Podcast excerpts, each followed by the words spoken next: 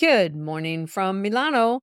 What's on my mind this morning is making assumptions and jumping to conclusions.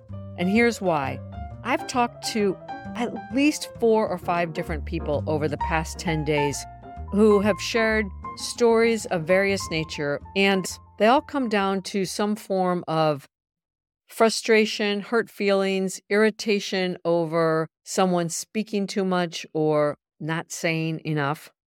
And there were a couple of through lines to the stories that caught my attention.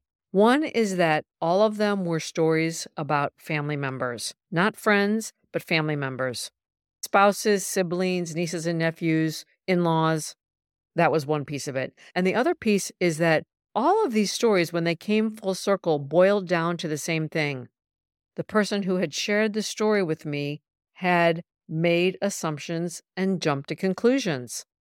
And while, of course, making assumptions and jumping to conclusions happens to all of us in all areas of our life, this kind of called my attention because, interestingly, the people with whom we are closest and most connected, whether we like it or not, our family, seem to be the people that trigger us the most.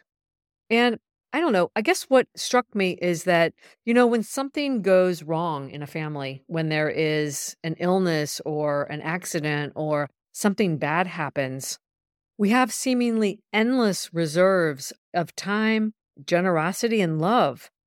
Yet, with these very same people, our emotional strings are so tightly strung on a day to day basis. And we get frustrated our feelings get hurt, there's tension, there's misunderstanding.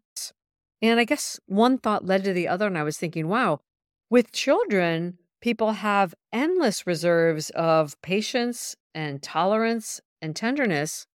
And in fact, when things go sideways with our children, our first thought is, hmm, I wonder what's going on. Yet, when it comes to our immediate family members, including our parents, we tend to make assumptions, and jump to conclusions. And when things come full circle and calm down, I can see that had the person brought that same patience or curiosity, that, hmm, I wonder what's going on there to the situation, they might just have saved themselves unnecessary frustration and hurt feelings. And trust me, I do know that that's easy to say when you're on the outside looking in. And I'm only offering this up because I've seen it happening around me over and over again of recent. With our friends and our colleagues, we tend to be less tightly strung. The, the cadence and the ebb and flow of communication is different. We tend to be on high alert with our family members. And it's helpful when we can catch ourselves making assumptions and jumping to conclusions. That's all.